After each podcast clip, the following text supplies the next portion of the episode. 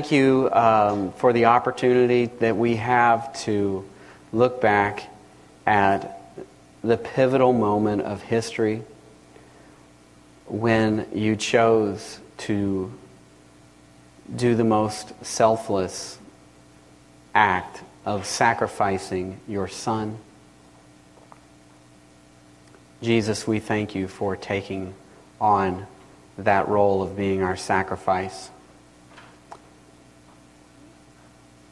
We can't imagine, very literally, could never imagine what all of that meant. But we do pray, Father, that you would direct our attention and direct our hearts to the significance of that sacrifice for us.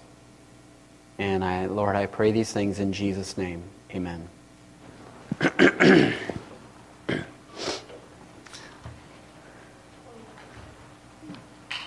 Grace is giving someone what they do not deserve. You've probably heard that it's technically different from mercy in that mercy is not giving them what they do deserve. But grace is giving someone what they do not deserve. I've appreciated the acronym that I think I've shared before here that grace is God's riches at Christ's expense. So the grace that we have from God available to us upon receiving Christ as our Savior, upon receiving that gift of salvation, is what Ephesians calls um, the riches of God in Christ.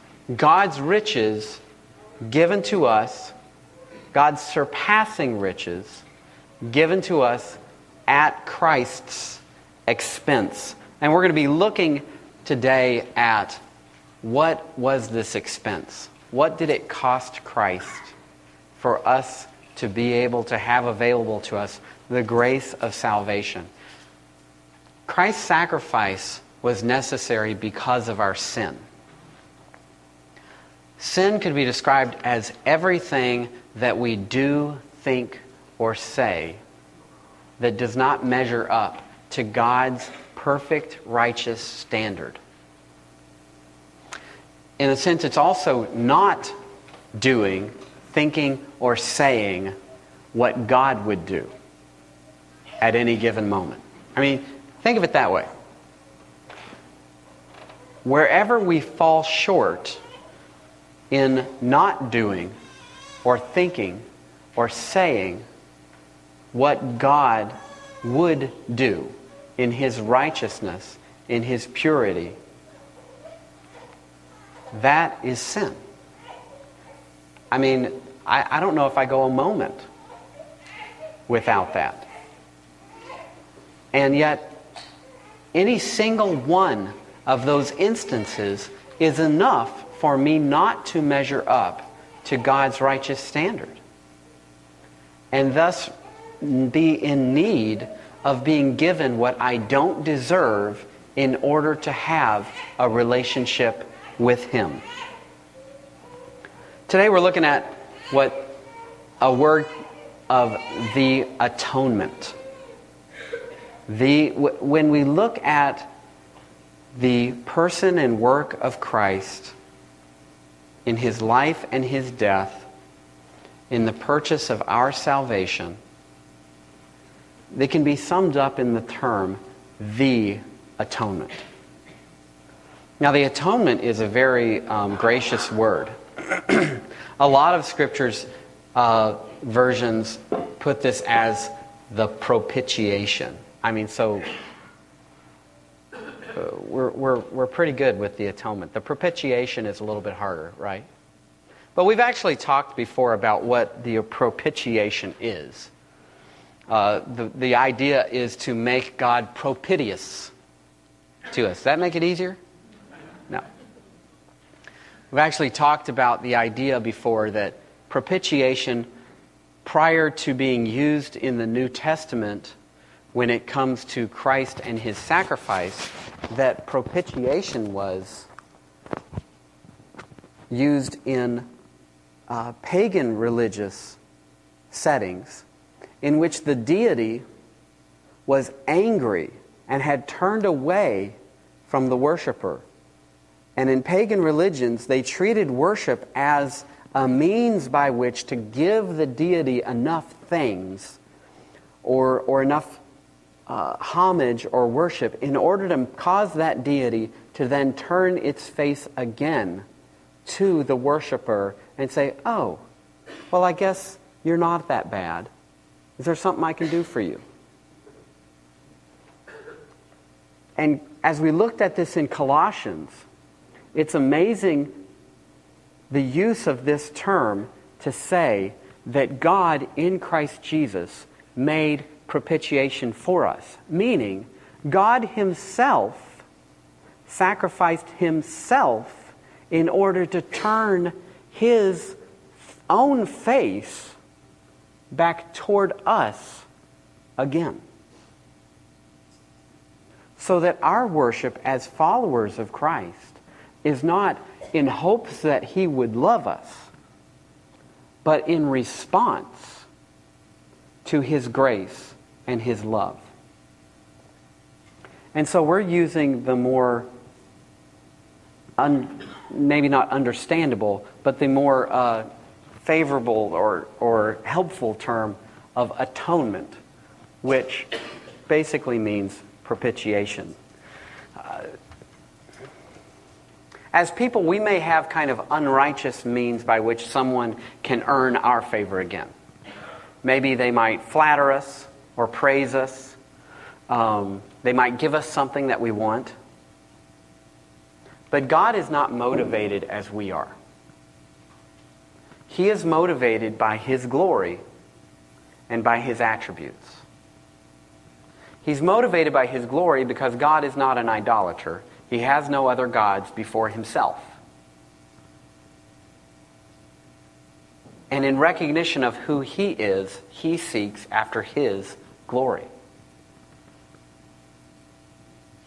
And we worship Him in thankfulness that it most glorified Him to make a way for some in this world to have a relationship with Him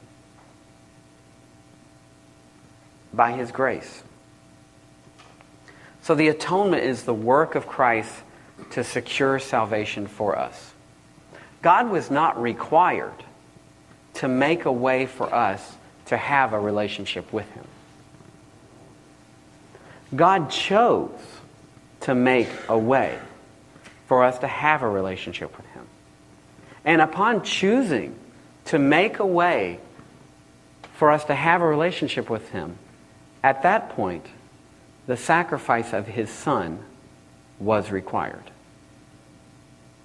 And I want to explain that a little bit today. Upon choosing to make a way for us to have a relationship with Him, to overcome the chasm of sin, of our sin between us and Him, upon choosing to make that way, the sacrifice of His Son was then a necessity.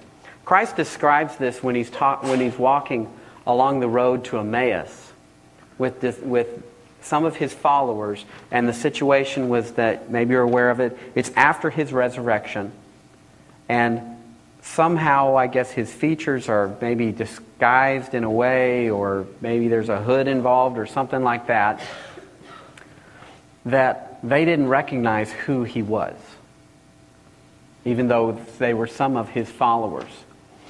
And he starts to explain to them they're downtrodden by what has gone on in Jerusalem in the death of Christ, and they're, and they're confused by this.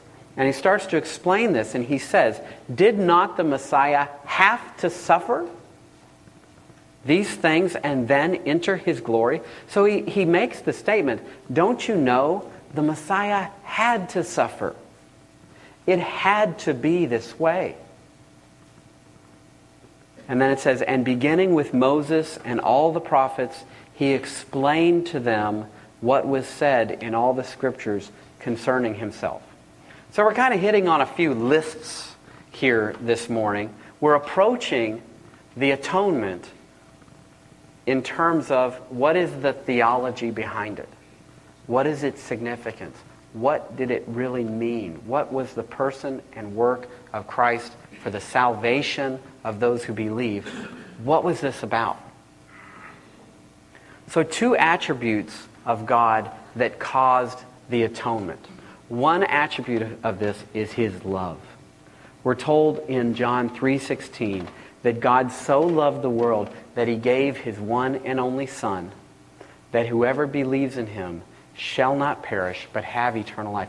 The, the result, the purpose of his giving his only son was so that whoever believes would have eternal life. God, love in itself, we're told in 1 John, flows from God. Everything that we love about this world that is love is there because God made this world. We don't look at God and say, oh, he's this, he's that, he's that. Well, what, how would we describe that? Well, I would describe that as love. Okay, and we put that tag on God. No, God shows us what love is. Because as 1 John says, God is love. Love flows from his being. And it's because of that love that he chose to atone for our sins. The second of these attributes is his justice. And this is a really neat two verses here. And I love the way that it's summed up. Romans 3, 25 through 26. And we're, and we're just moving through verses of Scripture because we're approaching the atonement again from what is the theology behind it.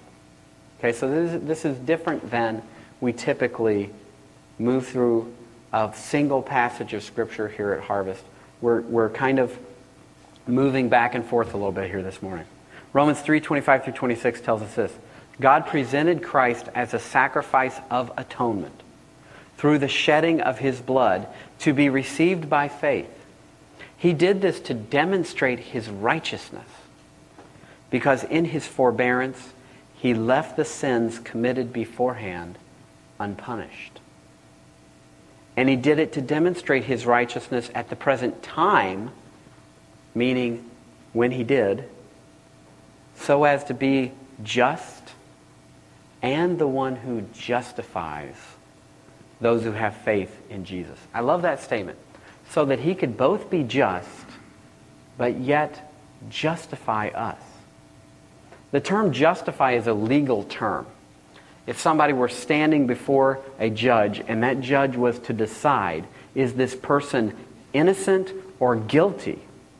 And when the person said, and if the judge, if he were a perfect judge and knew everything about the situation, and for him to say innocent and, and hit the gavel, then it's a, a statement that this person is completely pure and innocent and uh, unreproachable, without blame, that no one could blame them of anything.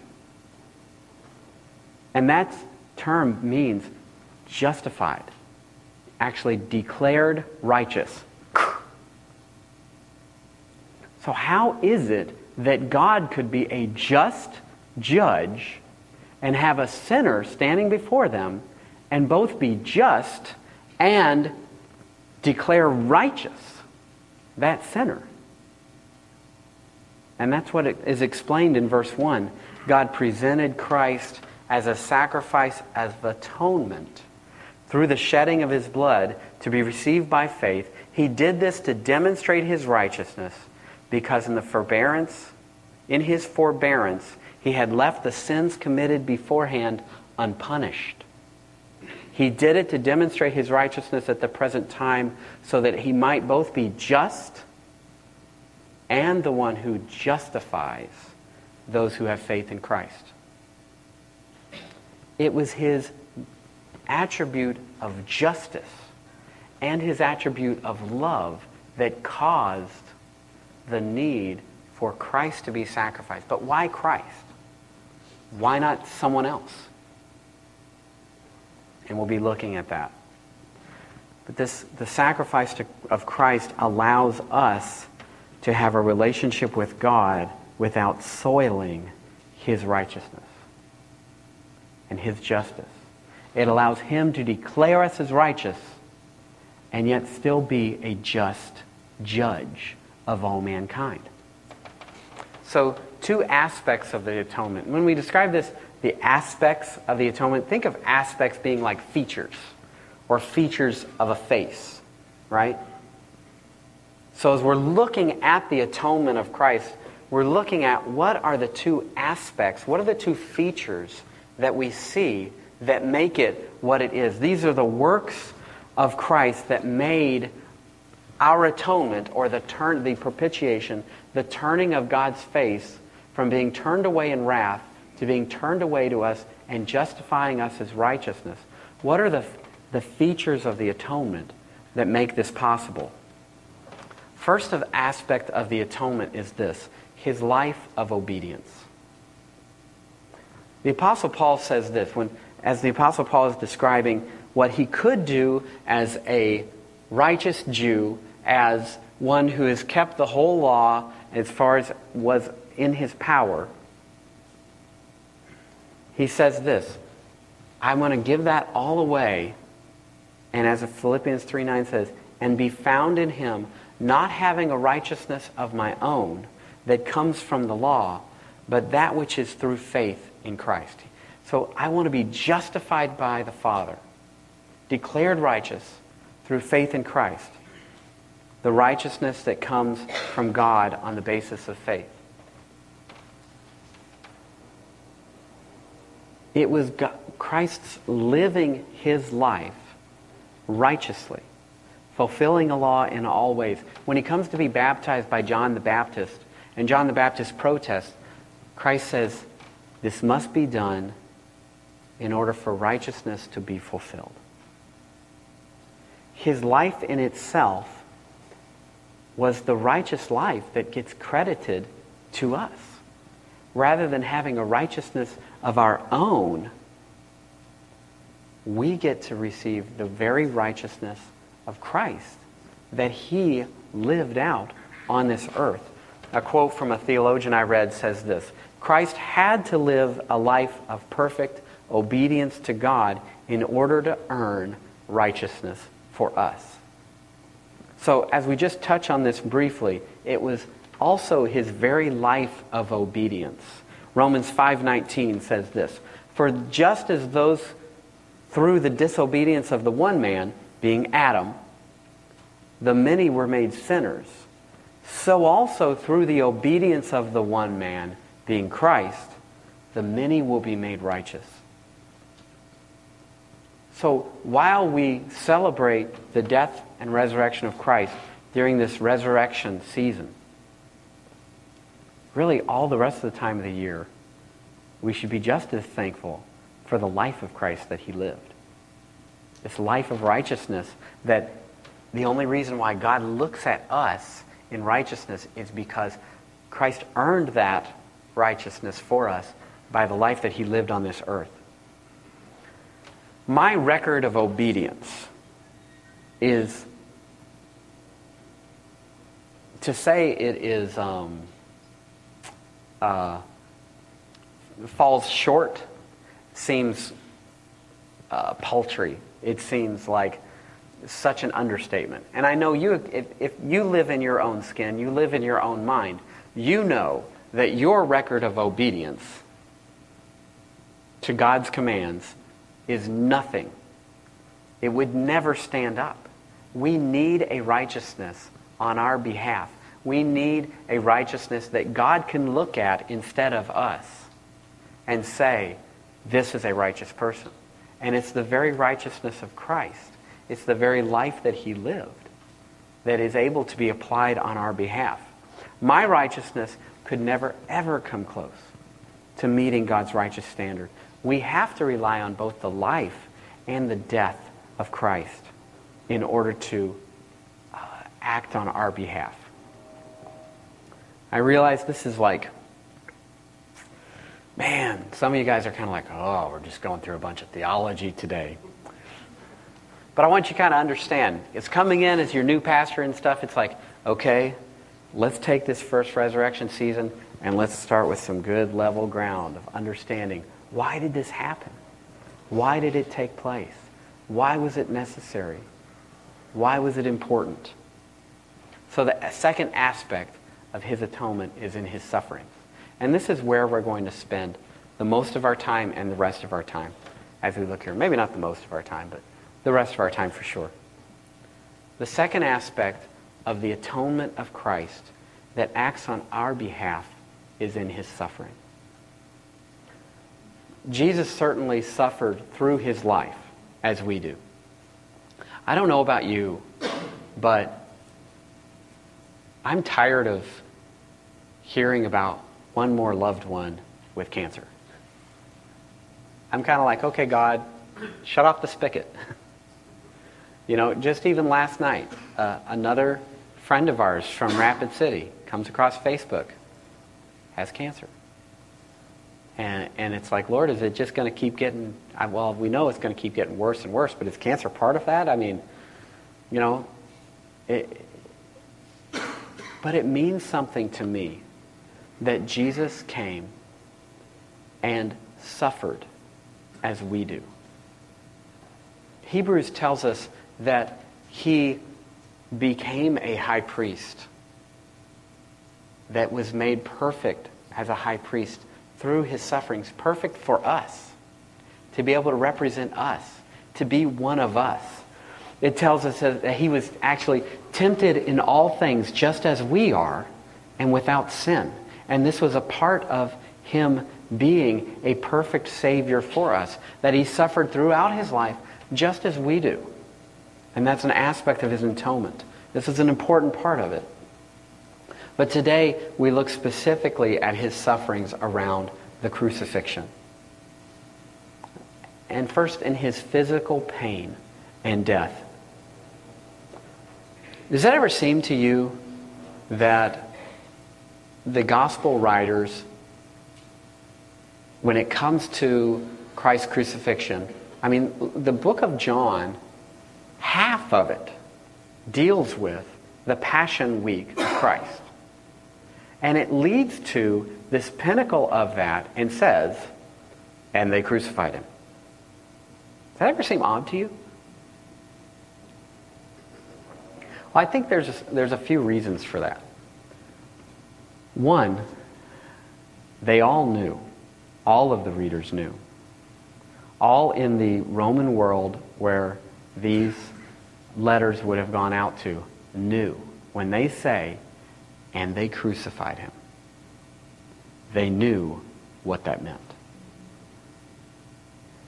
And they had no need to go into detail. I think, I think it says something that if you turn to Philippians 2,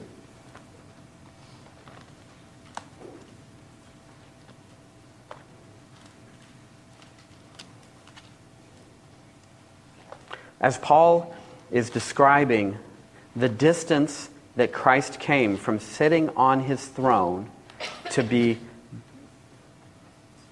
submitting himself under God the Father and God the Holy Spirit, and then being made in human likeness and humbling himself, it says something that along that line of, of humbling of Christ, one after another, of levels of that,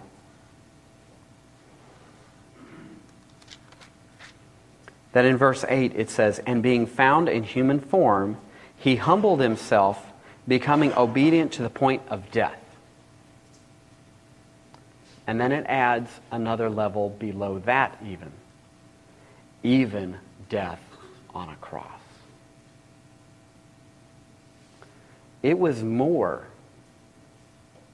it was a deeper level beyond even Christ who went from his throne in heaven to allowing us to kill him, to then say, even death on a cross. The crucifixion of Christ in itself was so significant to those early readers that all the gospel writers had to say was, and they crucified him. But for us, we don't necessarily know what all that entails. It, it doesn't have the same significance for us. So much of preaching is to span the gap between the original hearers or readers and the audience today who does not have the same cultural connection, have the same experience, the same worldview that went on with that. In crucifixion, the arms would have been outstretched to a point of tension. And there was a reason for this. Nails would have been placed between the bones in the wrist that would have separated the ligaments enough to make passage for the nail, but the ligaments then would have held the wrist tight enough that the body would hold on to the nail. A, a, nail then would have been put through the ankle bones above the feet, either one on top of the other, or it would have been on the sides of the cross and put through. The majority of the weight, though, would have been supported by the arms. At that point of being raised up and dropped into the hole, or the, or the cross being raised up onto the center support, it would have begun a negotiation of life and death for the victim there on the cross. They would have, by moment by moment, begun to negotiate between the air that they needed to keep living and the excruciating pain that every breath brought. Breathing would have meant excruciating pain on the wrists and the ankles as they could not expand their chest cavity to the degree that they needed to to get the oxygen that they needed in the hanging position. They would have had to push up on the, the ankles and pull with the wrists in order to get a breath every time that they breathed. This is part, this was designed to stretch out death as long as humanly possible. And as I said, for the victim to have to make this negotiation between every breath. A Seneca, a first century historian, described crucifixion as drawing the breath of life amid long drawn out agony.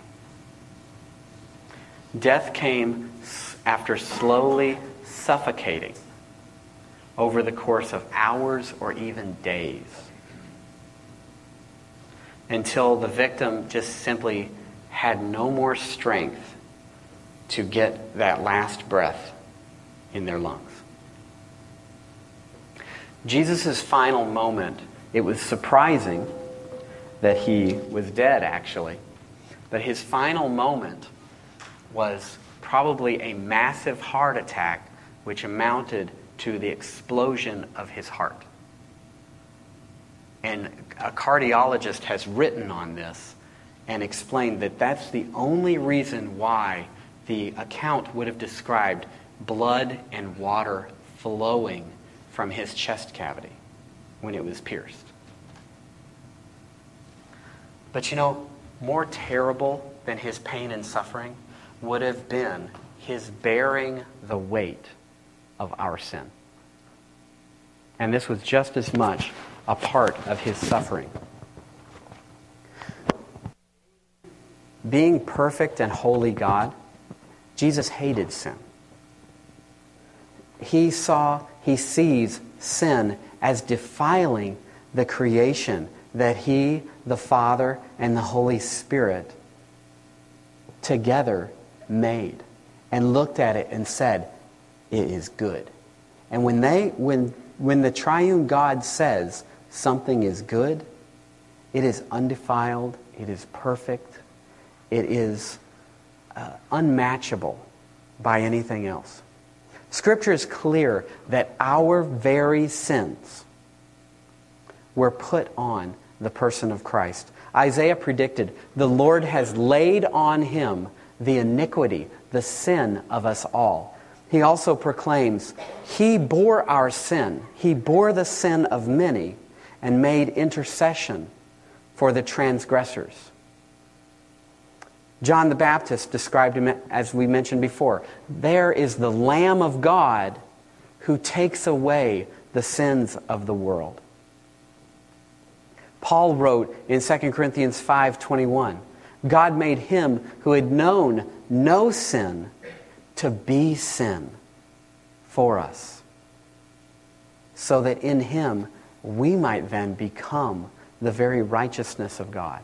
That idea again of when God looks at us, he sees the righteousness of Christ.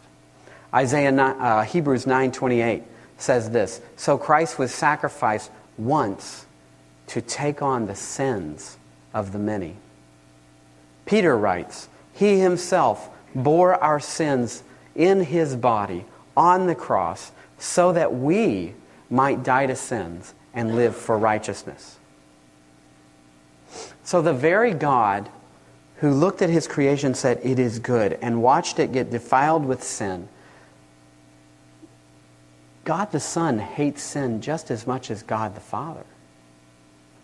He then bore the sins, past, present, and future, of all of humanity on the cross. But as bad as his physical pain and suffering, as bad as bearing the sins of all of us were, it's nothing compared to the abandonment that he felt, that he experienced by those that he loved. Shortly after asking his disciples to pray with them, they were deserting him. Peter, even within eyeshot of Christ, denied that he even knew him. And one of the gospel writers put, describes that at that very moment of the third denial that Peter, that Jesus and Peter's eyes met.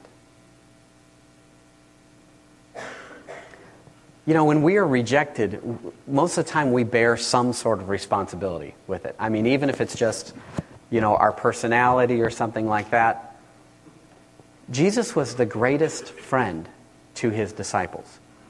He certainly he never deserved to be abandoned. But I think that there's reason behind it why John gives this testimony of having loved his own who were with him, who were in the world. Having loved his own who were in the world, he loved them to the end. I think that John was thinking about how they had all deserted him.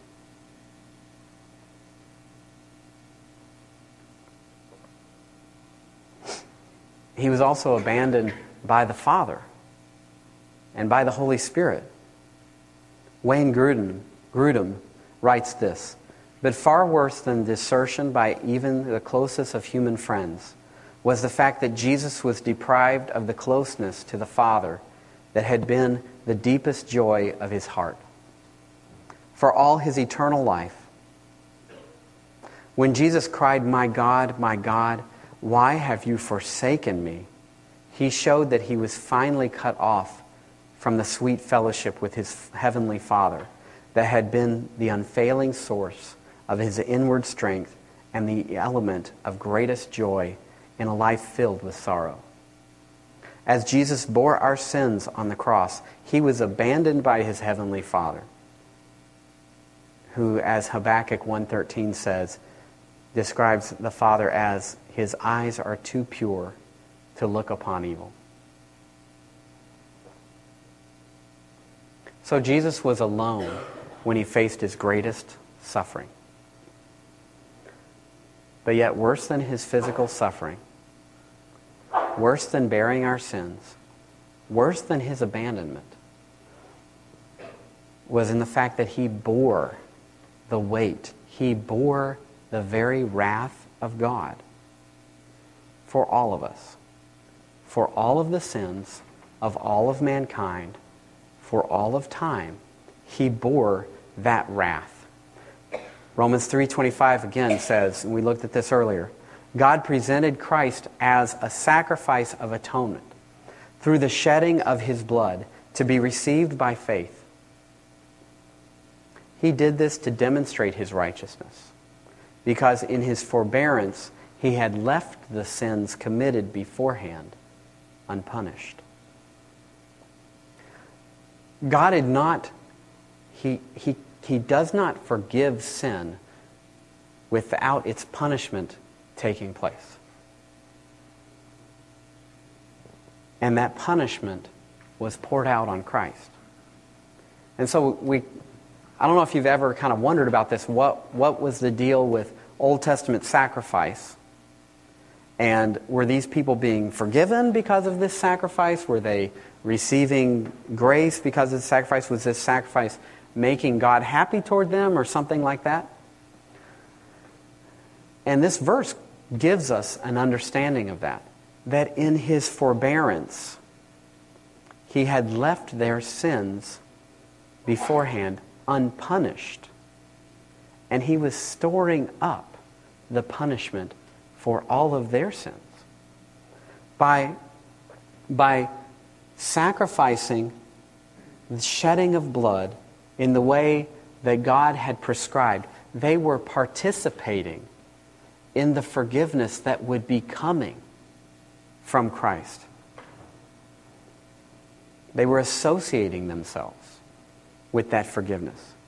The indignation and vengeance of the Trinity had been stored up for all of that time. And Scripture describes that in God's eternality, He was also storing up somehow even the sins that we will commit tomorrow to be poured out on Christ. The punishment of sins past, present, and future still needed to be dealt out on someone. If you could imagine all of the oceans of the world being filled with the wrath of God, it, it would be a swirling, boiling, searing mass of indignation and offense. Imagine there being a plug at the deepest point and that plug being pulled, and the whirlpool of this spiraling flow of the indignation and wrath of God flowing from these oceans through that hole. Further, imagine there that Jesus is receiving all of that flow of the wrath of God, the righteous and rightful wrath of God for all of the sins of mankind of all of time flowing out and Jesus then is receiving that crushing flow of burning wrath. Scripture describes people cowering at the presence of God, and this is when he sits satisfied and in his glory. What about when he's pouring out his wrath of all mankind, on all mankind, or for all mankind, and all, toward all of our sin? He, what about in the moment in the moment when he is pouring out every bit of that wrath. It is only God Himself that could receive that, that could absorb that. That Jesus, imagine absorbing that like an almighty, infinite sponge.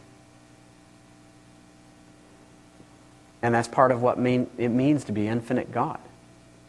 This is what Jesus meant when he said, don't you see that the Messiah had to suffer?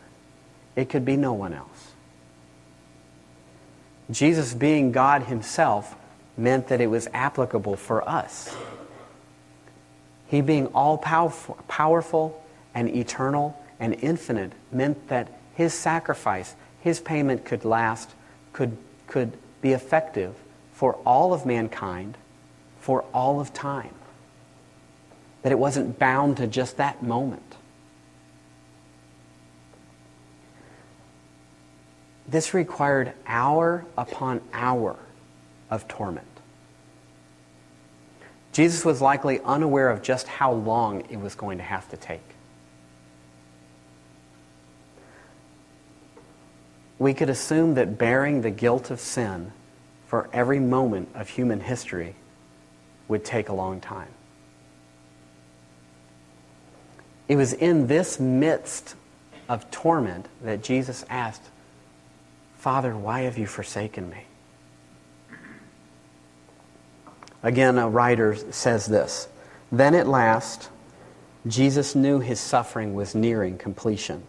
He knew he had consciously borne all wrath of the Father against our sins, for God's anger had abated, and the awful heaviness of sin was being removed. He knew that all that remained was to yield up his spirit to his heavenly Father and die. With a shout of victory, Jesus cried out, It is finished. Then, with a loud voice, once more he cried out, Father, into your hands I commit my spirit. And he voluntarily gave up the life that no one else could take from him, and he died. As Isaiah had predicted, he poured out his soul to death and bore the sins of many. And also, God the Father saw the fruit of the travail of his soul and was satisfied, according to Isaiah 53 11. This was significant for me to read and realize that there was reason for each statement that Jesus made. It began with, Father, forgive them, for they don't know what they're doing. And after hours of torment, it was, Why have you forsaken me, Father? And when that was coming to completion, it was, It is finished. And then completing with, Father, into your hands I commit my spirit. It was the first time in reading this to realize that he was giving for us a um, on-scene report of just what was going on for us. And that's amazing to me. And I hope it impacts you as well.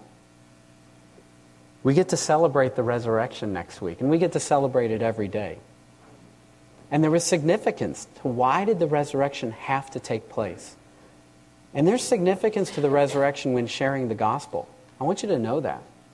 Paul writes to the Corinthians and he says, This that we have received and we have delivered to you of first importance that Christ died for our sins according to the Scripture, that he was buried, and that he was raised again according to the Scriptures. And we should share just as much the resurrection of Christ as we do the death of Christ. And we get to look at that next week. I want to share with you a, a see.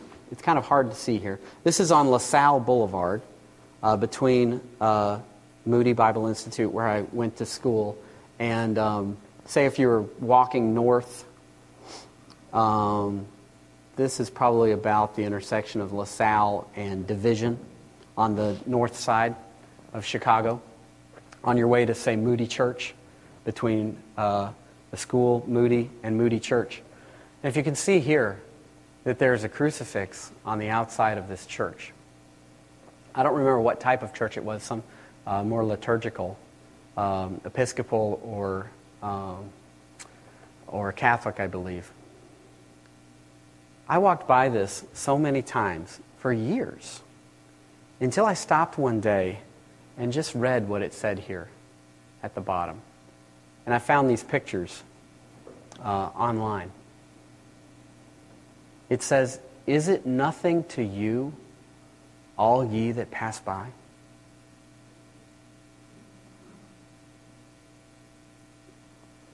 And I think there's a reason why they put it right there on the sidewalk. Is it nothing to you, all ye that pass by? First, I want to tell you if you've never received Christ as your Savior, I hope this morning represents for you the significance of what was done. And also the significance of the idea. This is why, if there's one question we are asked when we stand before the Lord, it would be what did you do with my son?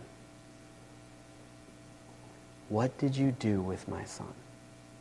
It's why when Scripture says anyone who does not believe that Christ is the Savior is saying to God, You're a liar.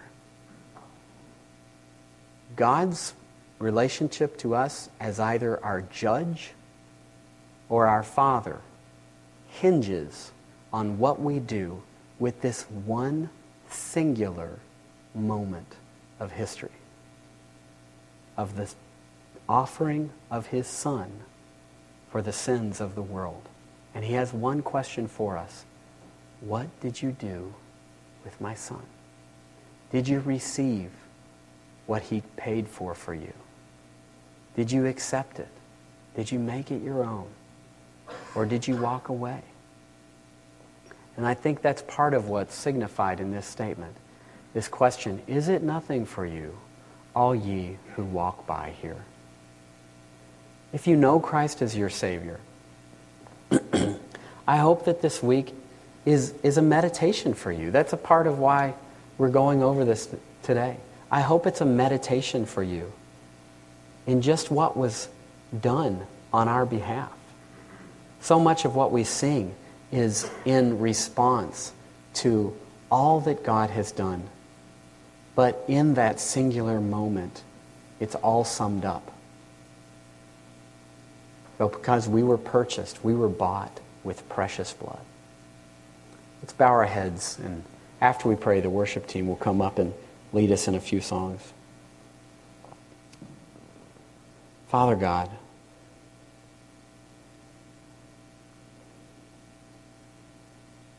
you orchestrated the greatest payment that could ever be paid, the greatest ransom that could ever be given. Knowing that you would have to turn your eyes away from your son because he bore our sin. Thank you. Lord, if we had eternity to thank you, it would not be enough. Because we're not a part of you, we could never know in that eternal moment the pain that was felt among the members of the Trinity. But Lord, we thank you.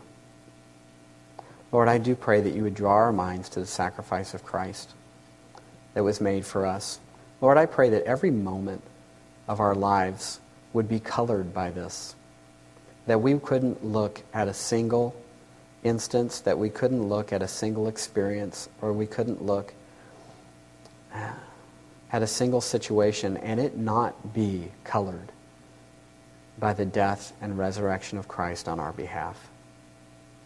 Lord, if anyone here this morning is passing by so great a sacrifice that was made, is passing by so great an offering that is being offered, a present that's being given, and it's nothing to them. I pray, Lord God, that you would break through their blindness. I pray, Lord God, that you would shake them loose of the chains that keep them from seeing how valuable this is, how important this is, how it, it cannot be denied that this is the greatest gift ever given. I pray, Lord God, that they would see the insanity of turning away from this.